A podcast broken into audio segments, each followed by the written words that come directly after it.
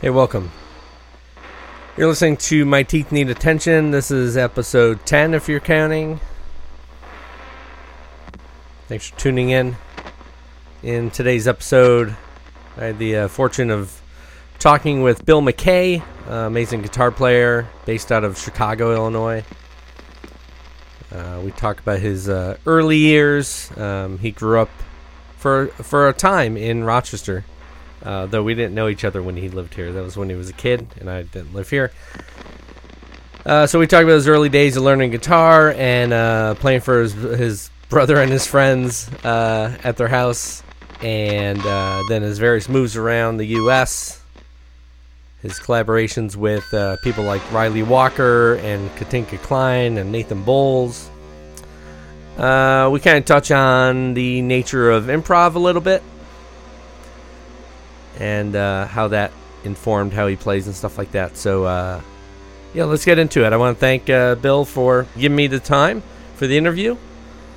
Hope he had a good time. I had a blast talking to him, and uh, we'll get into it. We're gonna I'm gonna play uh, some tracks from him first, and then we'll get into the interview, and then I'll end the show with some more uh, pieces that either either a solo or collaborations. Um, and he also just recently played on the brand new Ryley Walker uh, LP, so I'm going to play a track from that as well. Uh, you can check out myteethneedattention.com for the various links to uh, how you can listen to this in podcast apps and Mixcloud, and you can also become a Patreon. And there's links up there. This first track I'm going to play uh, is by Bill. It's solo. It's called Powder Mill Park. We kind of talk about this in the interview. Uh, it's named after a park uh, near his childhood home here in Rochester, Rochester area. Uh, it's from the Esker LP on Drag City. So we'll get into that, and then we'll get into the interview.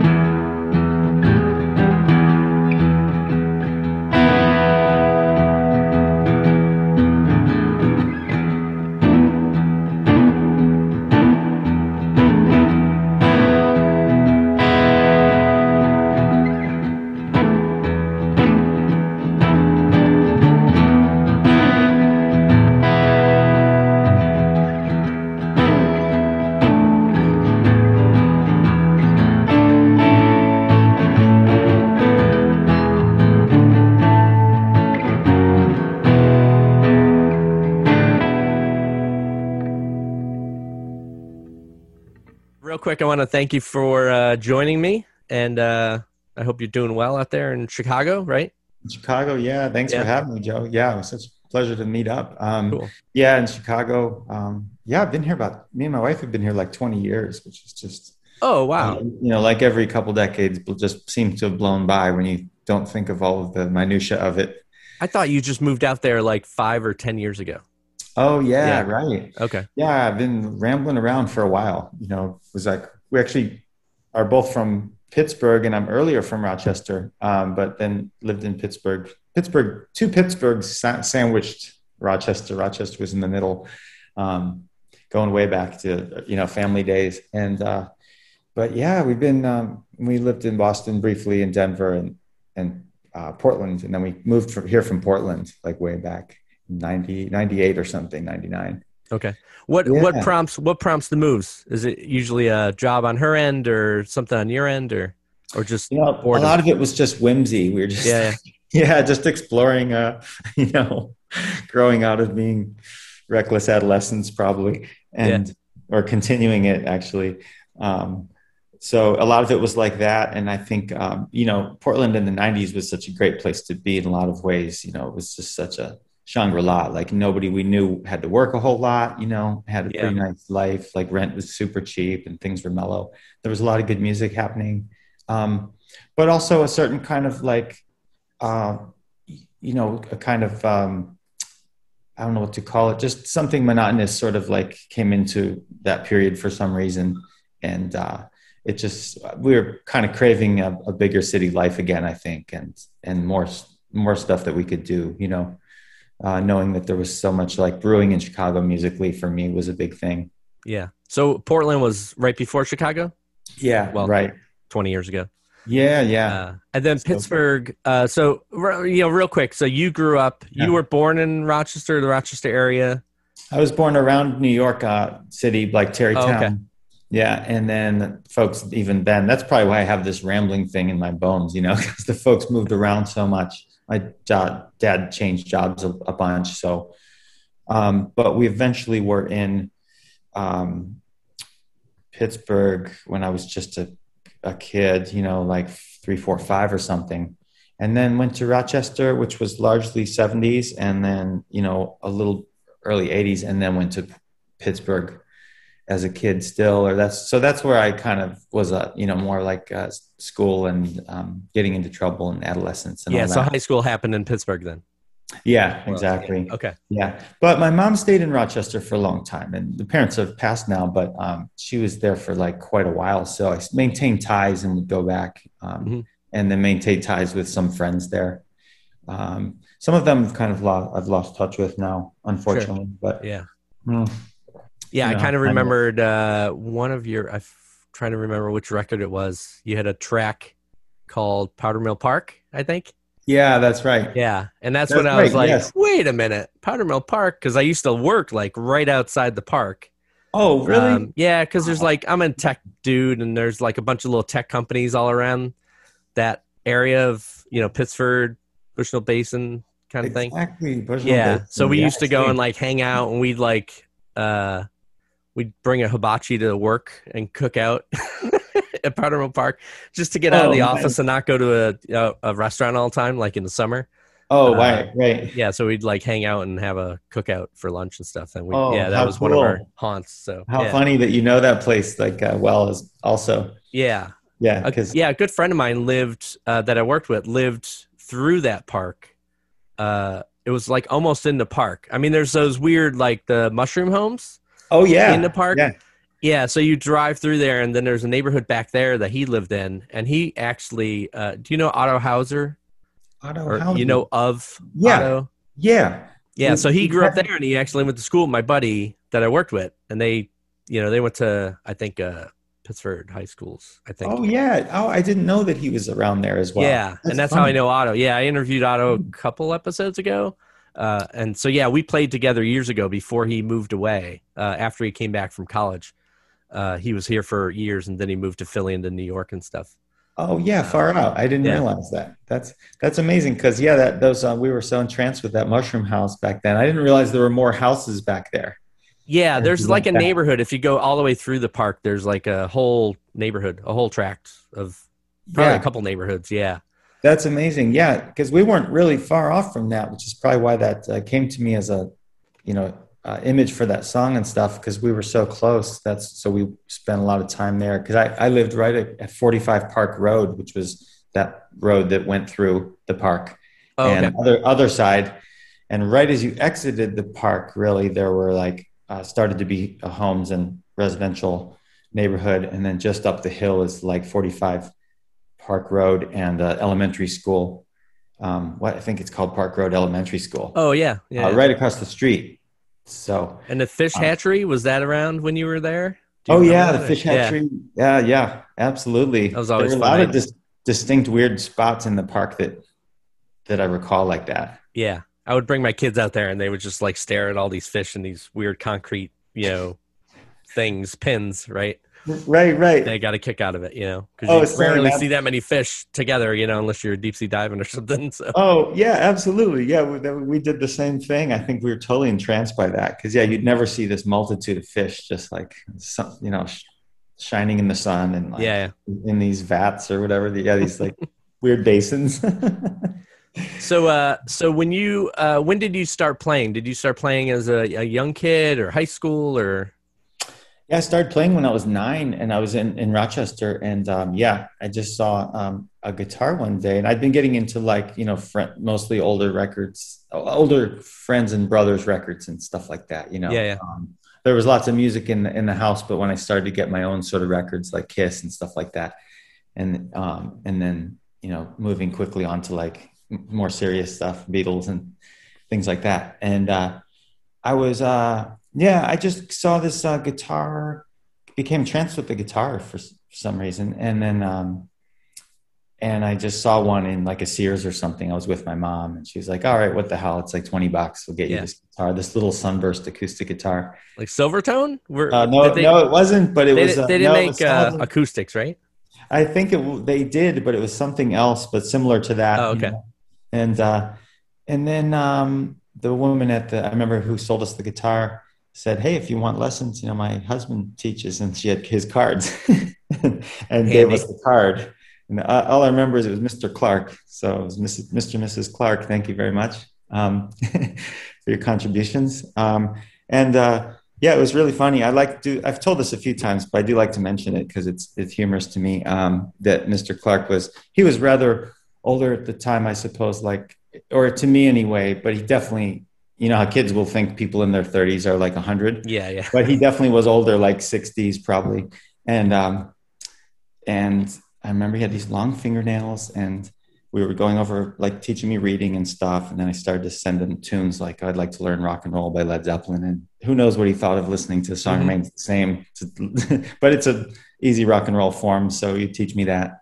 But uh so we'd have these half hour lessons and he'd probably have like two or three cigarettes in that time and I, it always cracks me up to tell people that because it would be unthinkable to have your yeah, kid right. study with a, a teacher who was smoking at the lesson. Dude, my dad, I would go to my dad worked at a, he was a trucker. Uh, but by the time I was born, I'm the youngest of my family. By the time I was born, he was in the office as like a dispatcher, uh, who's a guy oh. like tells the trucks where to go and stuff like oh, that. Oh, sure, dispatcher yeah, and uh, I would go visit him at his office, and it was kind of a long office, and it overlooked the docks.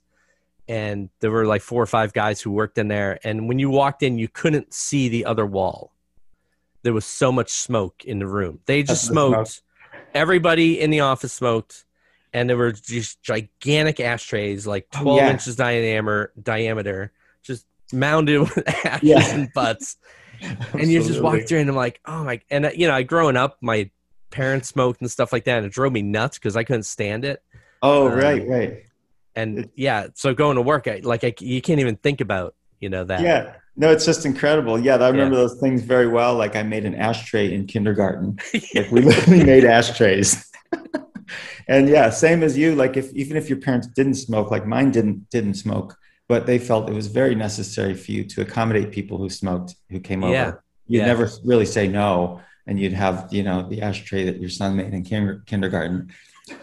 You pull it out for special occasions. right. Now it'd be like a jewel holder or something like that, or you know, right, or like a bong stand or something, you know. Yeah, right. Yeah, yeah, the legal bong stand. So oh, weird. Um, so I started playing, and that's what all started it. You know. Yeah. So uh, that I mean that was just like general uh, guitar. You were learning on acoustic, but it wasn't like finger picking or anything like that, right? It was it was just no. normal like just technique of playing an acoustic guitar and learning rock songs or whatever. Totally, exactly, yeah. yeah. And I never really, you know, to tell you the truth, I never really approached uh, anything as sort of a finger picking as a style style, you know, that was like related to certain music. Because I've always been a hybrid picker, actually. Like I always yeah. played with the pick. I always do, and uh, sort of like or probably I developed some just picking and plucking with fingers later as I realized I could do more with it, you know. And um, and on that note, I shortly after Mr. Clark, I had lessons um, with a guy named Kevin Morrison in Rochester, who was a really brilliant classical guitarist. I think he lives up in like Maine or Vermont now.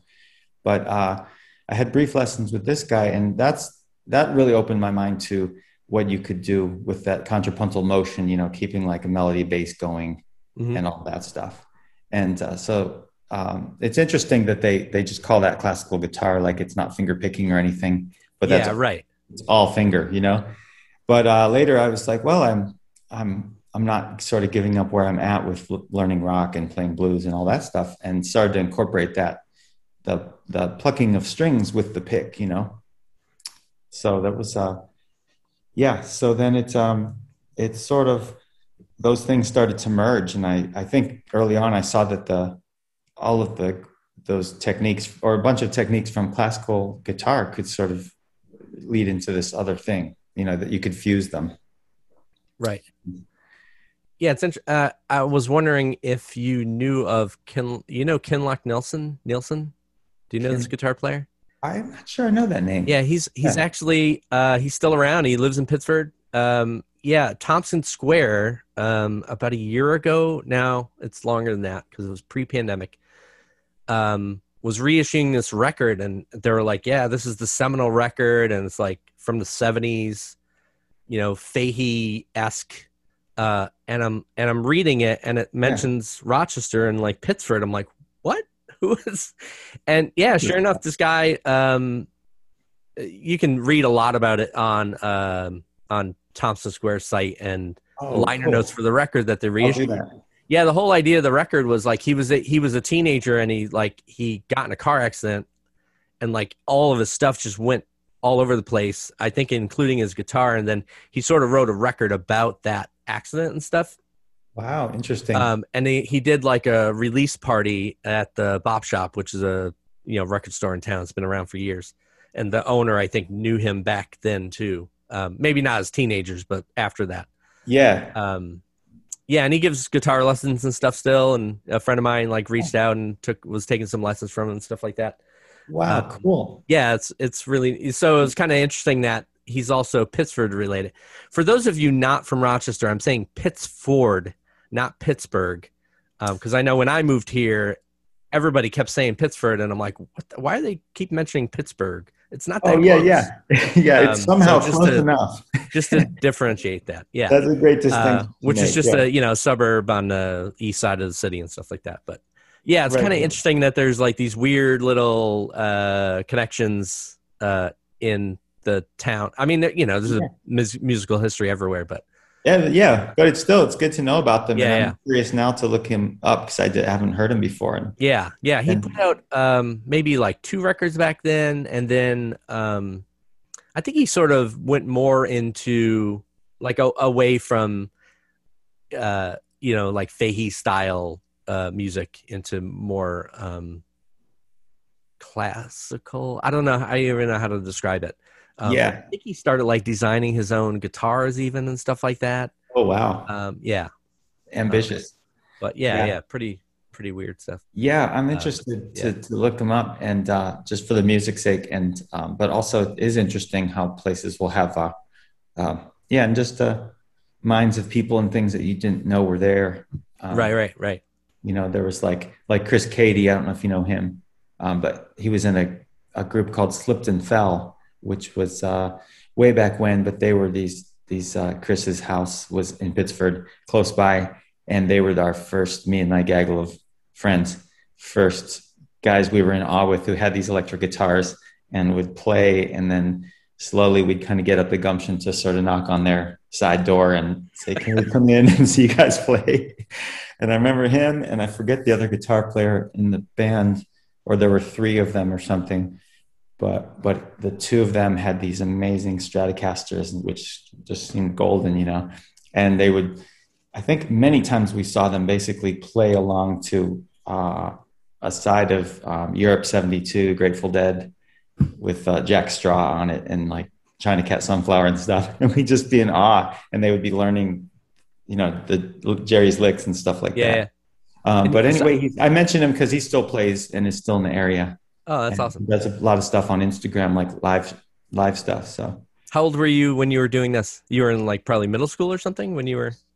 Oh man, around? something like that. Yeah, that was near the end. Probably I was like eleven or twelve, something like that. And I was yeah, and I was doing a lot of electric guitar then too. I sort of picked up the electric and was um, when my mom was sort of away on weekends because parents got divorced. Um, and uh, as we had some we would have some pretty wild parties. So i started to play at the house a lot. And uh, you know i would learn a bunch of tunes pretty quickly because i early on had a really fast ear. So um, sometime in the night usually after uh, my brother and his friends had you know listened to a lot of records and drank a lot of beer would just say hey billy why, why don't you just play? So I'd, I'd play these kind of electric guitar concerts solo.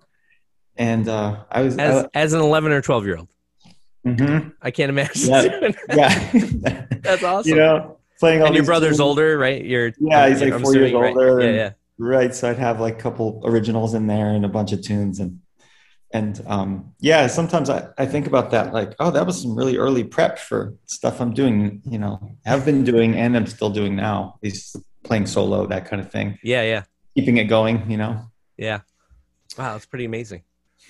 Did you uh in school were you playing music? I mean, you weren't probably playing guitar. They schools rarely have guitar as an instrument, right? You could right, take... right. Yeah, there were only a couple times that I tried to do that. Um, there were a couple, I think, plays I was in where they'd be like, "Oh, you you can play the farmer. You know, he plays guitar in this play. You can play a few chords." I remember I did yeah, that, yeah. and uh, there was stuff like that. I was in band a couple times in Pittsburgh in high school. At went two different high schools, um, and uh, but as I remember, yeah, very little happened. You know, I think the main thing was that uh, I did play in a couple musicals, and uh, that was interesting because I'd have these high school bands like cover the cover band thing that high schoolers do, and uh, or frequently do, uh, and then uh, there were these um, musicals like Cole Porter and stuff. And I remember mm. playing in the sort of pit band because I'd had enough lessons. You know, my, my parents had been very encouraging of me playing music actually. Um, so I'd had enough lessons through um, my, my various teachers that uh, I could read pretty well and stuff like that. So um, it ended up being pretty, pretty fun, pretty good experience, you know, in another way. And uh, sort of do that. And I remember one of them for Cole Porter in Pittsburgh, we the bass player in the pit band for that was also in in my rock band. So it was interesting. We're like playing Cole Porter at this rehearsals and performances for anything goes or something. I think that was the one. And then going off and rehearsing, you know, playing um, Black Sabbath and ACDC and yeah, yeah. Uh, the Kinks and um, of course, and that was you know a pretty fun band actually because we, as is probably the case all over the the covers don't make any sense together. It's just an amalgam of music everybody's listening to. so as a set of music, it goes from, you know, "Sentimental Lady" by Fleetwood Mac to um, to "Paranoia" by the Kinks. Yeah. I think there was an Iron Maiden song in there. You know, there was like a, you know, I I think I sang, played and sang "Cold Turkey" by John Lennon, and so it was. we did "I Want to Hold Your Hand." It was crazy, you know. Yeah. I noticed you had a bunch of releases early on that seemed to be band centric. Um, yeah, the Darts and Arrows is that the band name? They're listed a little weird, yeah. like on Discogs and stuff. Yeah. So, so you started playing basically more in a band like lineup. Yeah, I was like it, it seemed like those years when I was getting into like the uh, you know almost between yeah like basically a lot of my 20s I kind of was really I don't know. I was writing a lot of music and a lot of things were coming out and we're doing a lot of four track recordings and different stuff. But I sort of struggled to find like bands that seemed to fit what I wanted to do, you know, and or I I was a little directionless too on it off and on. So mm-hmm. um, there was a basically there was a trio that was really cool in Portland, um, which we just sort of changed the name off and on. It was sort of a punk surf kind of blues mixture, you know, mm-hmm. and uh, playing all that that sort of spy type stuff from the 60s too and yeah yeah. uh, some originals. It was quite fun with the artist named uh, named alex lilly and it was mostly us like two guitars drums that kind of thing. And uh, but here yeah when i got to chicago i think after not too long i um, started to put together those bands and the names it would be a sort of loose assembly of people but the bands with names were kind of changing but it was a it was a little bit of a family of people so okay. it was sort of like there was a, a, record called Bill MacKay, Sounds of Now, and then I had um, the next one was uh, the band name was Broken Things, and then it became Darts and Arrows. So it was a little bit of a line, and the people were changing, but there were some players who were pretty consistent. Yeah, yeah. During that, yeah. Time. So Charles Rumbach uh, plays Rumbach? on a couple of those. Yeah, yeah. Charles Rumbach, exactly. Yeah. He's on some, and, and, and Greg Ward. When there was a horn, Greg Ward was playing sax, and then um, later, uh, Ben Boye, who plays with Ty Segall now, okay. he's on all of the Darts and Arrows, those three records he's on. And uh, yeah, Kyle Hernandez on bass and Todd Hill on bass, and Jason Ajemian played bass sometimes too. Uh, so it was uh, it was a little reflective of the of the improvised and and jazz scenes here because I was yeah. orienting that way a little bit. You know, when I got here. Yeah, yeah, and um, geez, early two thousands was it was just going nuts there. It was totally going nuts. Yeah. yeah. Yeah. Yeah. And though I was looking, I've said this before, but though I was looking for people to really play rock, um, I just, for whatever reason, really wasn't meeting people that, uh, although a lot was happening here in, in rock and experimental rock, um, I wasn't really meeting the people, you know, hitting off with people exactly. So, um, being that I had these diverse interests and could improvise and stuff, I, I kind of gravitated towards these jam sessions and the jazz and improv scenes. And, and so I said, "Oh, okay. Well, I'm just it's still me. I'm I'm writing this music and I'm just orienting it this way." Yeah, yeah. And uh, so, um, and then I think it really started to come to fruition with those Darts and Arrows records. Those are, um, you know, where the just elements seem to like make sense, and um, um, the I liked the hybridness of it. You know, right, right, right. Yeah, and uh, with those, were you writing? You were writing the material primarily, and almost yeah, almost all. And then uh, or yeah, I think Ben uh, Ben Boye, I think he the keyboardist he has a song each on the last two. So on uh, Eyes of the Carnival and then Altamira, he has like a one tune each, which are really pretty. Mm-hmm. Uh, but I was uh, writing all of the. They were. I was kind of leading those bands, so they were. I was writing the material too. Yeah, yeah. And uh, yeah, so it was a it was a good education. Now, what kind of um, were you doing your kind of hybrid picking and you know using your fingers more in that band? Or like is that something that you started doing more when you got solo and you started trying to realize you needed to sort of fill things out?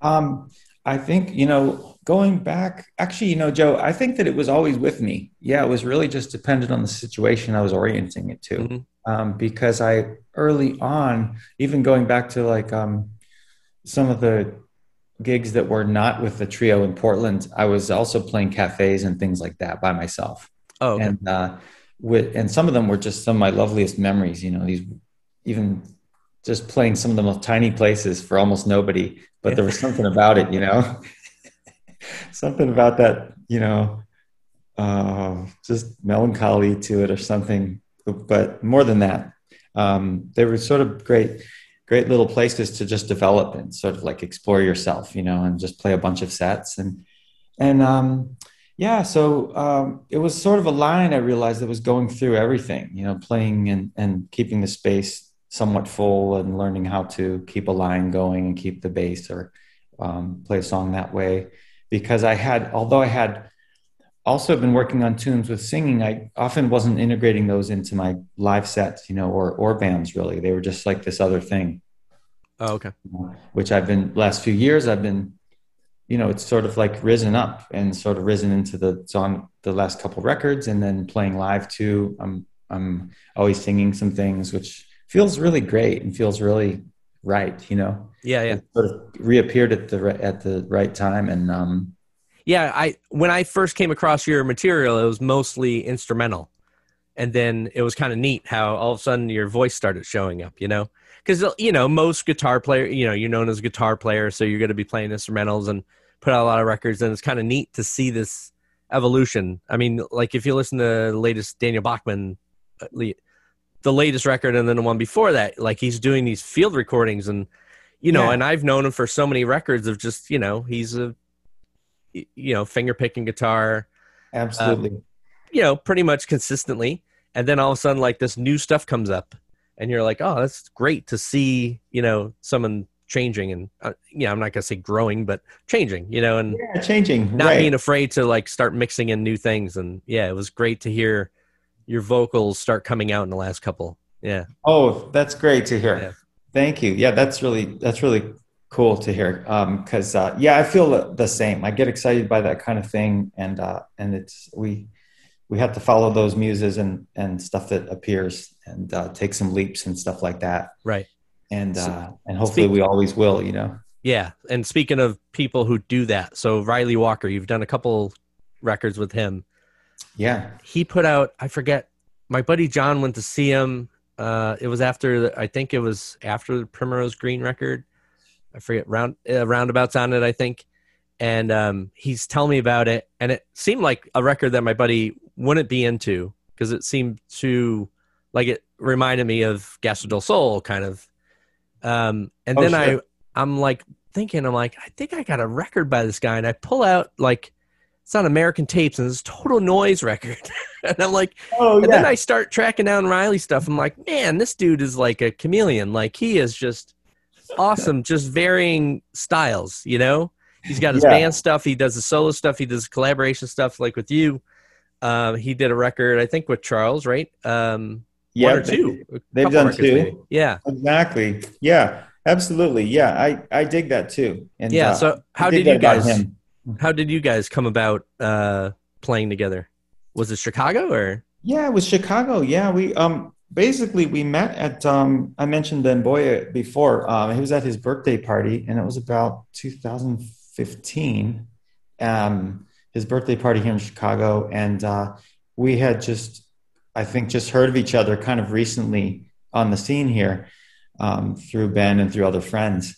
And then uh, we just got talking and it was a very rambunctious lively scene and i just had this like great talk and uh, and you know about getting together and, and doing something. And then we started to play at my, not far from my neighborhood here in Pilsen. Um, we started to play, um, just meet up a little bit, play informally at my house. And uh, then right around that time, it was like January of 15, I think.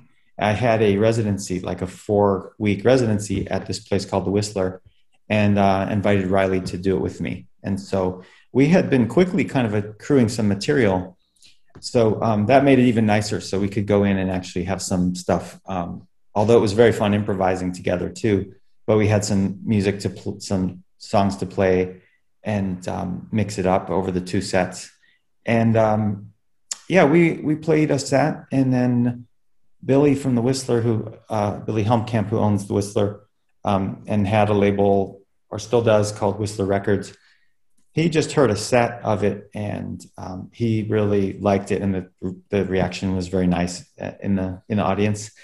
And he said uh, invited us to do the record and record or asked if he could record it and put it out. We're like great. So that became that land of plenty record. Okay. that was the first one we did. And uh, we kind of took i think we took mostly from two nights of it maybe three a bit from the third or uh, or a, a, bit from a third night, but most of it was from two of the four nights. And um, yeah, so that material, you're it's not all improv. You're you're working on pieces. Is that how you guys yeah, work together? Yeah, we're working on pieces. Some were more filled in, had more melody than others, and some were more shells. and okay. um, a, a, more basic framework. Um, yeah, but uh, but yeah, but we hit it off, and I think we realized we have this chemistry. So um, so it was really nice to kind of start off with this this live record that uh, has a pretty uh, to me like a pretty lovely kind of raw sound, mm-hmm. but uh, but have it be live, but also um, new material. So which is a little unusual. People do it, of course, but yeah, yeah, yeah. You know, you've done two together, right now? Yeah, we did a one in seven, 17 um, called Spider Beetlebee. Yeah, right. And that was um, after I had Esker on Drag City. Then I uh, talked to to them about doing the one that we had, which we had already in the can. We had recorded, I think, in in 2016 maybe. So um, so that came out. So the yeah, the two are a nice contrast, and then we've done some other stuff together too. Um, and I played on a few records of his also. Oh yeah, you were involved in the record that just came out a couple months ago. You yeah, recorded um, it maybe last year, right? Out in Chicago. Yeah, Course in Fable. Um, okay. That one, and then there uh, is some playing I did on the previous one also. Oh, okay. And, uh, yeah, and we have like we also did a, an interesting like twenty minute composition, which or a twenty minute improv that's on a uh, CD. That uh, hypnotic pulse of the reindeer range, which was uh, this improv, and we're both on organ on part of it, and we're moving instruments in the middle of it. That's great. It was Wait, really is. Is that just the two of you guys, or that's a that one's yeah that one's just the two of us too okay. nobody knows about it we, we've sent it out like we got a bunch of copies from brent Gutzeit who did it and uh, on his radio show and it's uh, we've we've sent out you know to friends like included them in packages and all this stuff but it's gotten very little attention oh I, I, see I, I, quite like it it's about 20 25 minutes maybe i was gonna say i didn't see this around so it's not for yeah. sale somewhere it's just i don't i don't think i, I think it's it's like is on the, his bandcamp page or something like that oh okay um yeah, if you get a chance to check it out, you you might enjoy it. It's, it's pretty experimental piece. I buy too much music. Yeah, I'll send you one. I have such a hard time keeping track of stuff. Oh, absolutely! Um, I can see your records right yeah. here. so you did a uh, a release with I'm gonna butcher the name Katinka. Uh, Legend. Yeah, Kleijn. Kleijn. It's just Kleijn. Oh, just Kleijn. It's, just the Dutch, Dutch way of. Uh, okay. Uh-huh. Yes yeah how did how did that uh, come about well katinka and me have been friends for quite a while now um, uh, so we've uh, also just through the scene and you know she's a um, she came into it through uh, some mutual friends. And then she's uh, i don't know if you know this but she's uh, a cellist been, been a cellist with the chicago symphony orchestra for years. Oh okay. Um, yeah she's a super super badass um, musician and just um, great friend, and she got into improvising at some point here in Chicago, I think mostly. And uh, yeah, we just uh, similarly, we just sort of had said, "Hey, we should play sometime." And I think I had a gig, and I was like, "I'd like to try this guitar and cello with you." And um, we had a yeah, chemistry kind of just appeared pretty quickly, and so we've been playing. Um, uh, that one came out in 2019, I believe, and so we've probably been doing shows on and off sporadically for like the I want to say, oh, uh, you know, three four years, four or five years before that, mm-hmm. um, and uh, most mostly improv. And but for Stir, I wrote some themes and we played on those. And there's improv also, and there's okay. there's a lot of improv on the themes, but the, there were some definite themes for it. Yeah. And, Did she uh, was she improvising a lot before you guys kind of met and started working together, or? You know? you know, I think it, I, I don't think so much. I think yeah. some things here and there. I think I was one of the early. I believe I was one of the early people that that she improvised with. Yeah, and yeah, I've had friends who are with lots of stuff. You know. Yeah, I've had friends. So we have you know Eastman School of Music in town. I don't know if you remember that or not. Oh sure, yeah. Um, yeah. So I've you know there's uh you'll get uh, crossover between like you know uh rock band experimental scene and and kids that go there and um i know some of them have a hard time improving because you get in this regiment of kind of you, you know it's grueling uh even from probably high school oh, uh, sure. getting ready to go to a conservatory you know music school and then you know it's a hard shift Um, Completely. Yeah. Yeah, that's interesting. Yeah, I've noticed noticed the same thing, and it's sort of a, a bit of a uh, topic, you know, that I've seen in various journals and stuff. Like, oh yeah, I forget the guy's name. He played with Dixie Dregs. The, the is it Mark, the violinist? But he's like a, you know, he plays all kinds of stuff, like super okay. virtuoso. Um, I'm forgetting his name right now, but he wrote a really interesting piece about that. How he thought that that was a complete, that was really to the detriment of of young classical musicians. Yeah, that they're not encouraged to improvise, and how much it, you know, enable and enables them to um, to play not only that music, their music better, but to, to also to have this other branch of music that they play. And uh, he cited a lot of examples of people that he felt um, became ultimately frustrated with only being able to play when somebody's music was put in front of them on paper. Right, right. And um, that it had led to all these, you know, problems and issues. And um, so, yeah, it, it's interesting. I've I've seen that quite a bit before too, and yeah. Um, which makes um, it doubly kind of impressive. I, I suppose when you see somebody like Katinka, who to me is so natural with that and just sort of uh, has that willingness to just take lots of dives and, and leaps into unknown territory. Yeah. Yeah, I um, I ran a art space with uh, a bunch of people in town. It actually started uh, before I was involved with it by a couple Eastman kids, and they were using it as more of a like a rehearsal space and uh, to do kind of weirder things that they couldn't quite book at uh, the school. Yeah, and, uh, I remember doing we got asked to we were part of like the uh this the public market area. I don't know if you know but that but um maybe. it's downtown. Yeah you would probably yeah. be like too young. Maybe you've gone to it but it's an outdoor you know farmers market kind of thing. Yeah. And our art space was there and we got asked to kind of organize the music around some event. And we're like yeah we could do that. And one of the ideas was me and my buddy and uh, this woman who was classically trained uh, bassoonist we're gonna improv. So we got together to like, you know, just practice sort of, you know, just see how it went. And yeah. It was, she just me and my buddy start it, you know, and I don't know what I'm doing. I rely on most of my instruments. Yeah. I just do it and figure it out. Right. And so we start she's just looking at us and we're waiting for her to come in and she's just looking at us and we stop and we're like, What's wrong? she's like, What are you guys doing? I don't and we're like, uh, just play. like yeah. you you have this amazing tool set in your head that I do not have. right? Like apply right. it, you know, but it was yeah. this it was a it was a hurdle for her. Um yeah. You know, she's super talented uh and could play just a wide variety of music, but like when it came to sort of making something something up on the spot, um yeah. it was difficult. Yeah. Exactly. Like, wow, yeah. so weird. Like you have this I don't this, know, like a massive skill set. Um yeah. But and you played all these things. Yeah, yeah. No, that's very yeah. That that I think there's like a um yeah. That's that kind of amazes me too, and I think that beneath it, I I, I believe that along with a lot of our other regimentation of thinking and putting up these sort of like walls between things conceptually, um, that part of that is that we have too often looked at um, that that kind of um, highly technical music or just a tradition of music that's based on a composer who writes this thing that it it's sort of uh it hides the fact that people when they're interpreting this music are all interpreting it a little bit of different a little differently. Like mm-hmm. 10 mm-hmm. people playing chopin you know all sounds different. Right. And there's tiny elements of improv even in that just because you cannot play it like someone else. Yeah yeah. You're you can only play it like yourself. And uh, and your phrasing is a little different.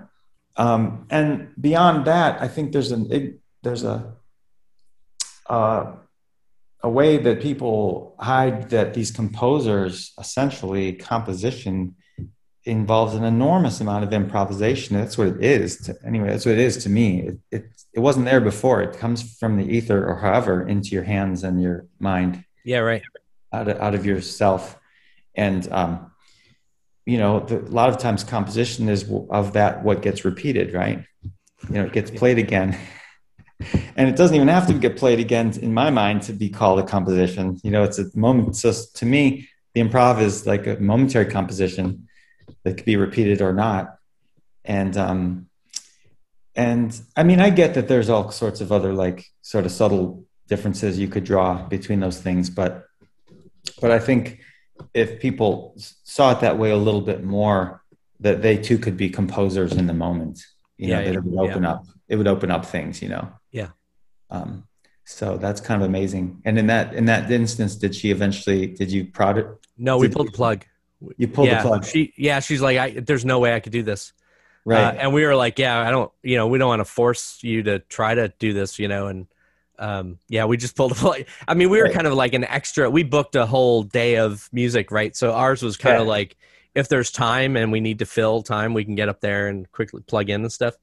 Yeah, uh, so yeah, we just pulled the plug. we we never tried it again.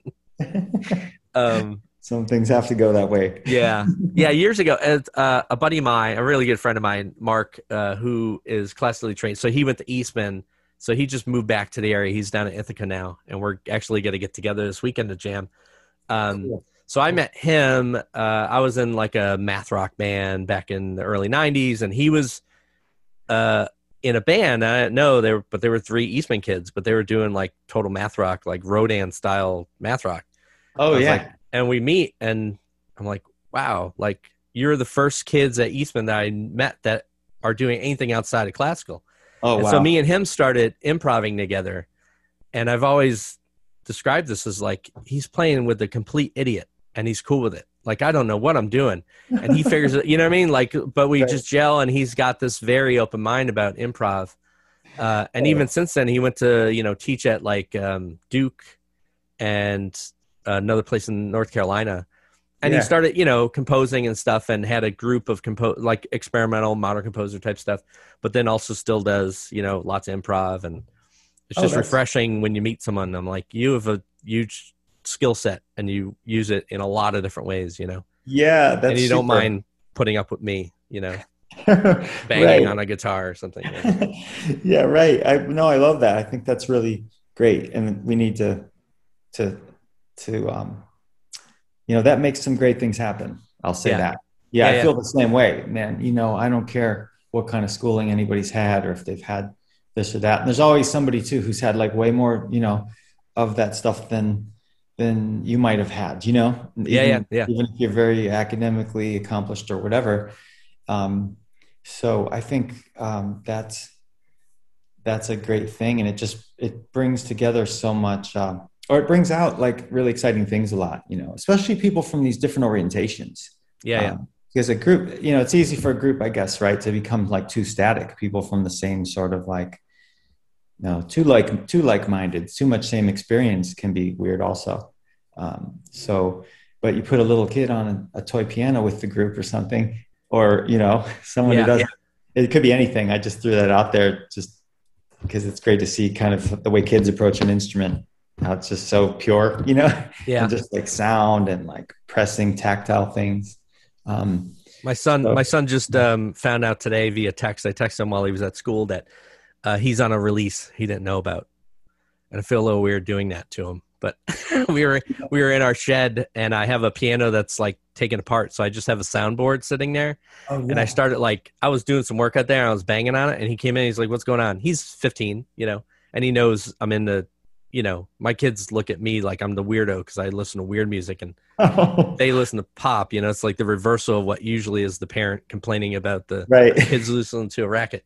And so we started. So he got into it. He started doing all these things on the, and I was recording it. I don't think he knew that.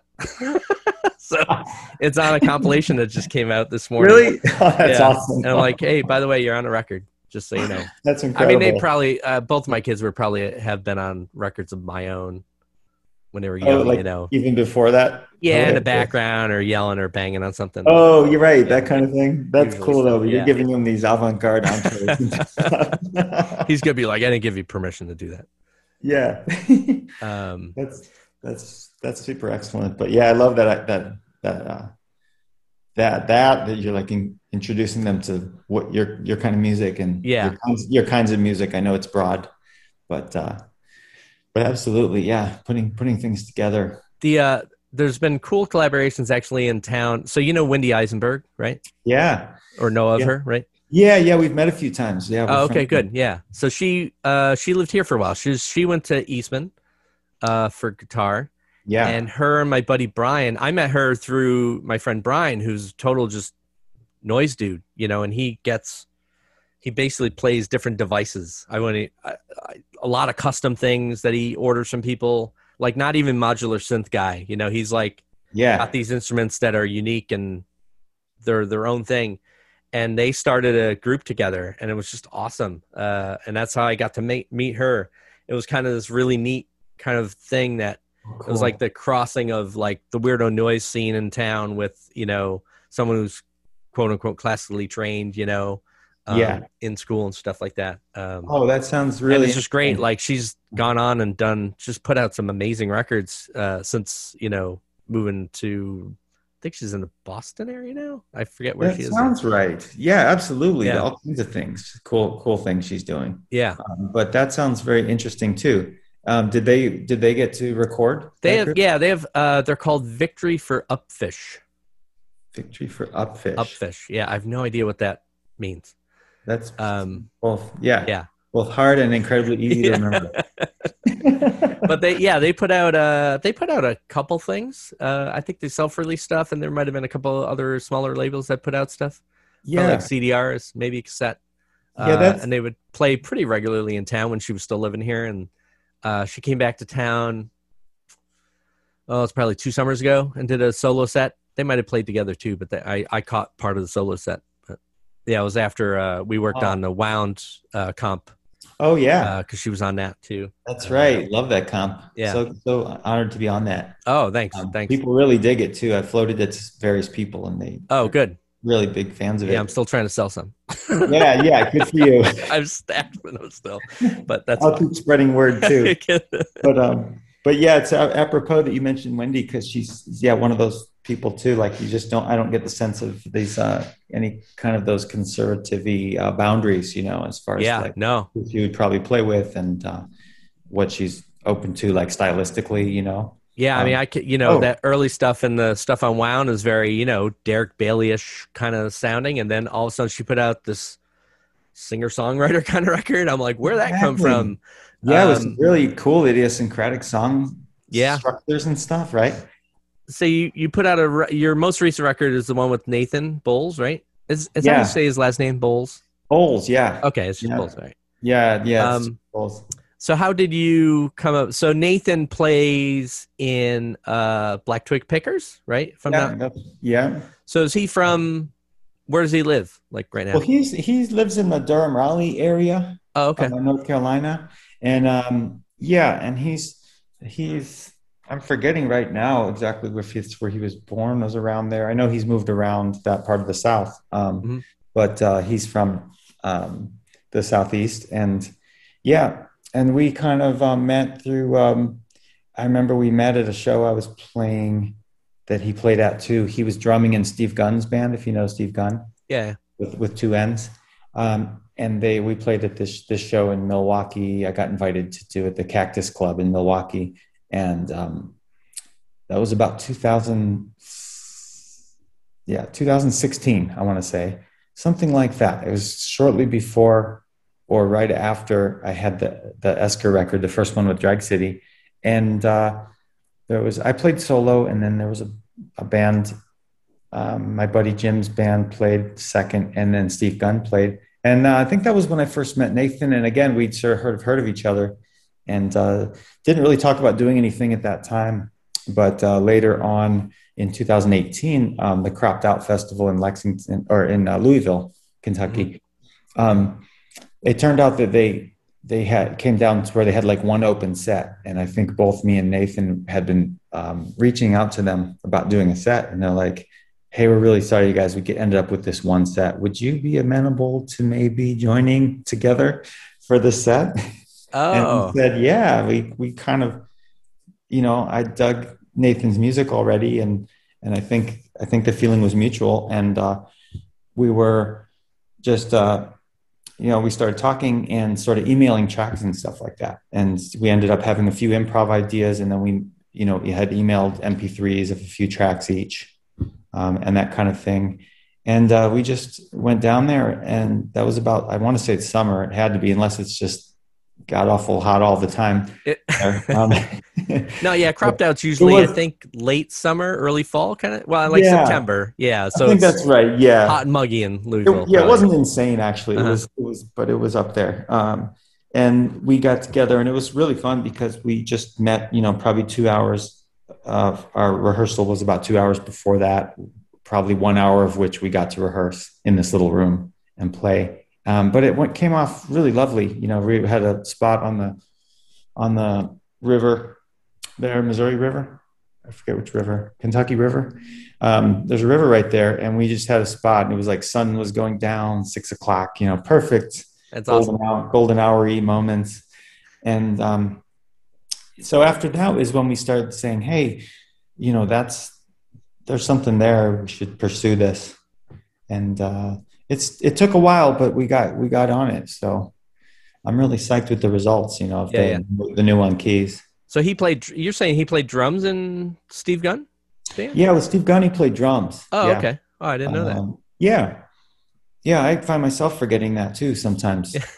but because uh, I'm thinking of him as these other instruments he plays, you know. Yeah, yeah, yeah.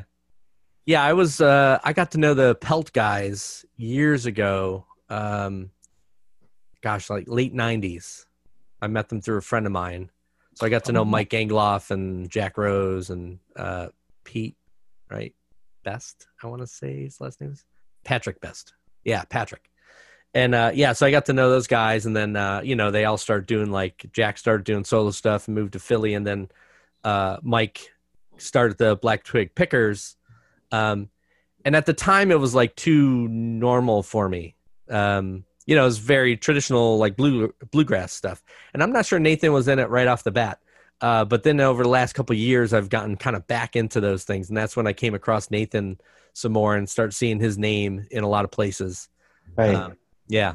Yeah. Yeah. So, the um, yeah, I know about that band uh, to, through him, but I haven't. That's one I haven't heard a ton uh, of their particular music. But yeah, uh, he is pretty. Yeah, he's he's very he has very wide ranging interests. So um, he definitely goes and deeper into traditional music than me and and knows a lot more about a lot of a lot of it i think. But uh but also gets really experimental. So yeah. um they do uh in that band they do a, a bunch of traditional like most of the records are probably more than half traditional and then uh original compositions. And the original ones though that's when they start kind of getting some drones and you know some more drone kind of background aspects of it into it um it's yeah, it's really kind of a neat, you know, refreshing look on that kind of music. You know. Yeah, yeah, um, that's good. Yeah, well, we we went to uh, oh, what was it called? There was a festival in North Carolina. Um, that Fahey played. It was just a f- few months, I think, before he died. Uh, and the Pelt guys played. So we went down. It was two nights, and and they uh, the festival uh, incorrectly organized in my mind. Uh, the festival they put all the there was a lot of laptop music, of course, at the time, and I was into a lot of it. But they put them all on one night, and so like you know halfway through, you're like sick of watching guys on laptops just sit there. You, you know, it's not engaging. It sounds great, but like after a while, you're like, uh, I need to see something. And then right. they put all the kind of a quote acoustic instrument people on the second night, and that was Pelt and uh, and John Fahey and uh, Alan Licht played, and oh, great. Alan, great. but during the day, like you'd be bombing around like either Chapel Hill or uh, Carrboro, um, and the Pelt guys were all busking at different places, and they were all like, at that point, I'm like, what are these guys doing? Like, I oh. knew them as a drone. You know, they started as a rock band, and then they became kind of a very drone, like Middle Eastern sounding kind of stuff. And yeah. then all of a sudden, like Jack's out there doing crazy finger picking guitar work. And sure, yeah. Mike Mike is out there doing like banjo work. And I'm like, wait, what's going on? What the and that was sort of the start of this like each of them doing these new offshoots of what Pelt was, which Pelt was always known as like this meditative kind of drone. Band. Yeah. How um, cool. How cool. It was, it was neat to see that. Yeah. Threads, right? Yeah pulling this all, all yeah. together. it was a neat little debut that they did. The very informal, like on the side of the street, not in a venue or anything, you know. Yeah, I might have I might have that totally wrong too. They may have been playing shows like that for a year or two, but not knowing sure, it. You know? Sure, but you know, we just we can only speak from when we enter the, yeah. the theater. Yeah, you know, yeah. it seems to be this way or that way. So with the the Nathan record, did you guys um, write a lot of that, uh, separate it, and then you traded tracks, or did you get together, or how how'd that work out? Yeah, we're they're pretty much um yeah they're pretty much uh we separate songs uh except for the dry rations one and two are we're basically based on improvs and um, or maybe like a, a brief scale that Nathan had and then we improved on that. Um, then there's two covers, um, I See God and uh, and Idemea. And then um, there's Nathan has two originals and I have four out of those remaining six. So oh, okay. Um, but it was yeah, they were pretty much done done separately, but we it was nice to do those couple improvs as well in there, and um, and we arrangement wise, I think we were pretty. We I think we all added a lot to the arrangements as a whole, you know. So so that was pretty open. Yeah. And when when did you record that? Like you you recorded that together in the you know in the same location or? Yeah, we okay. did. That was um, just prior to COVID, the COVID year kind of taking over. So that was we pretty much wrapped it up in, um, I believe it was January, February of 2020. Yeah. Yeah, right before March. And there was, uh, or even into March, February, March, um, right before things mm-hmm. kind of shut down. And uh, yeah, we just sort of got that done. And then we had that, this, you know, that quiet year to work on the mixing and stuff like that and uh, Nathan the quiet, the quiet year. That's a nice way of putting it. Yeah, quiet year in which all gigs were canceled.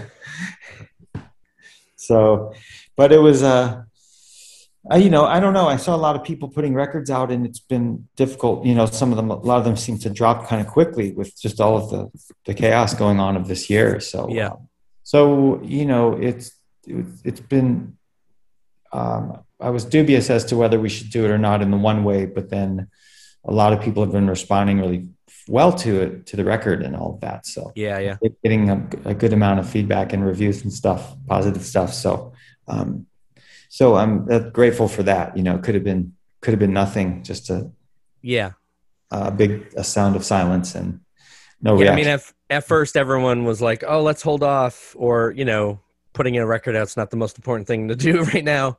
Uh, but then after a while, everyone's like, "Well, we're gonna be in this for a while. Might as well get it out there." And you know, can't tour on it, but uh, exactly, yeah, that was a big thing. Nothing too. else to do, right? Yeah, hopefully that was a big thing too. I think was just saying, well, we can't tour, and that's going to be a drag, um, and because that really helps you get the music out there and sell the records too, and get the interest yeah, yeah. In, in, it. Um, but my hope is for really everybody that put out a record during that time that they can um, play shows and, and tour again and you know maybe that music will still be treated like it's new like it just came out yeah right yeah, yeah. Uh, hopefully i mean it kind of makes sense people would want to hear what you were recently doing live and that kind of thing yeah yeah what are your plans are you guys like are you nathan planning on getting out there at some point or you have other plans with other people um, yeah, Joe, we're looking at it now. So I don't know, um, nothing concrete to say yet about yeah. gigs, but um, we're looking at it, and um, and there's been basically that. You know, we're throwing out some hooks right now to see what we can do for the fall and for summer, fall, and uh, solo too. You know, there has been this has been kind of a good week because a bunch of uh, stuff like in town and and um, some other things have been talked about and come my way a bit. So it, it feels like on that front, things are opening a little. I have a show in Chicago, actually, June 18th, a solo show at the Constellation here. Oh, nice. Which is a great venue.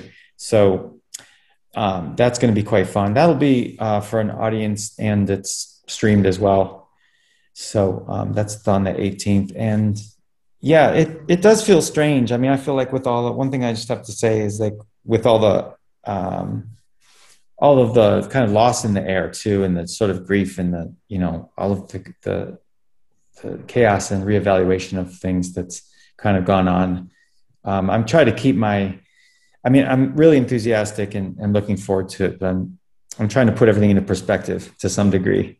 Like like like you said, you know, um, there's so much stuff that, that's happened. Um, music is is important, and it can be even part of like our rejuvenation. But um, at the same time, I, I, think we can take a measured approach to sort of getting back on the road. Yeah, right, uh, right, right. You know, it's.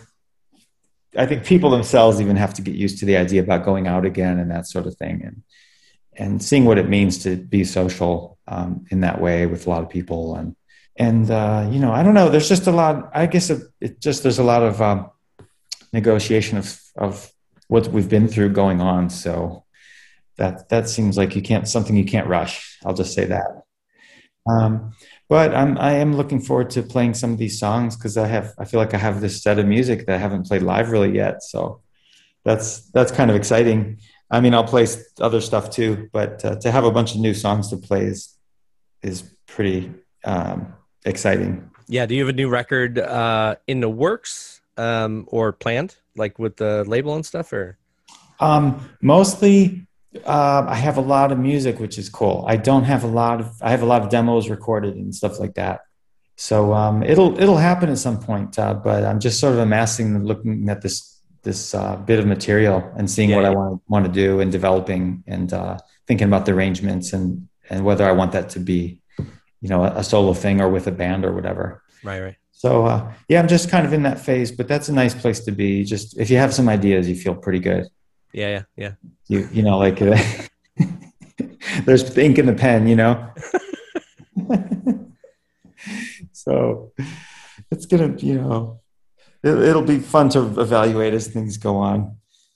Just kind of but i've been playing every day for the whole year even so that's really good what have you been listening to lately? Is there any uh, music that you're particularly excited about from other uh, artists, new or old, or you know, gosh, let me see. Or um, no? I'm trying to think. What? Uh, well, yeah, I've been listening to a lot of very kind of like you know records from Acme Records in Milwaukee. We just went up there, so I've been listening to a bunch of you know, like Indian stuff. Um, I, I, forget that I feel bad. I forget this guy's name. Is like she's one of the rare like guitarists that you hear in Indian music, and it's an old record too.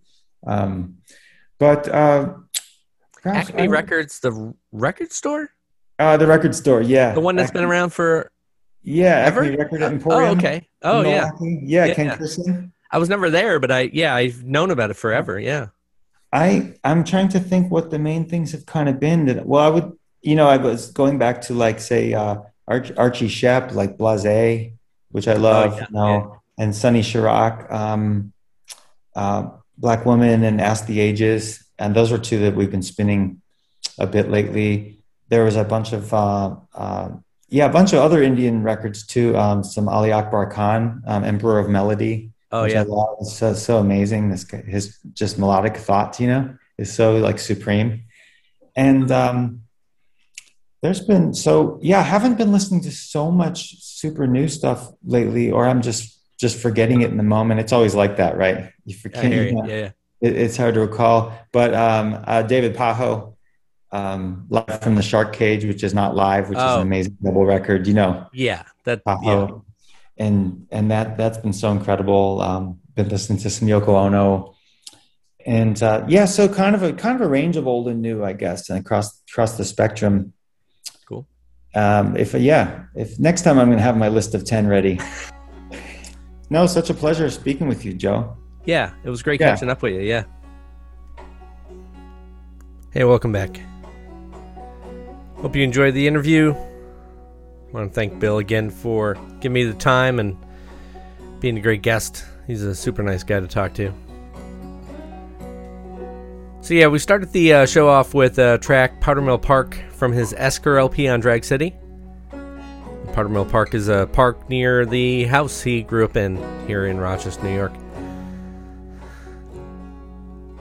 What you're hearing in the background here is uh, from his brand new LP with Nathan Nathan Bowles called Dowsing. The track is called Dowsing. The LP is called Keys. It's on Drag City. Uh, and then after this, I'm going to play uh, four tracks uh, featuring Bill. So after this, it's Bill MacKay solo with a track called Arcadia from his Fountain Fire LP on Drag City. And then I'm going to play a Ryley Walker track from his brand new record Course in Fable that features Bill. Uh, the track is called Pond Scum Ocean, and that's on Husky Pants. Then I'm going to play uh, Bill's contribution to the Carbon Records compilation Wound that I put out a few years ago. It's a double LP comp of guitar players, and his track is called Living in the Movie. And then we're going to wrap things up with uh, his, a collaboration he did with Ryley Walker called Dragonfly, and that's from their LP Spider Beetle Bee on Drag City. So thanks again for tuning in. Uh, go check us out on myteethneedattention.com. I'm on Instagram at myteethneedattention. Uh, rate and review us if you can on your podcast platform of choice. We're up on Apple Podcast and Spotify Podcast, and we're also up on Mixcloud.com slash Carbon Joe Tunis. And those are, just so you know, those are mixed in with my radio show called Numbers. Um, so if you subscribe there, you'll get kind of both in your stream. Ho- hopefully you like that. It's pretty. Uh, the number show is pretty similar to what I play here. So, so thanks again, and uh, enjoy these tracks from uh, Bill MacKay and Company. All right, take care, and we'll see you next time around. I have an interview coming up with Mary Lattimore in the next episode, so uh, keep your eyes open for that. All right, take care and have a great one. Bye.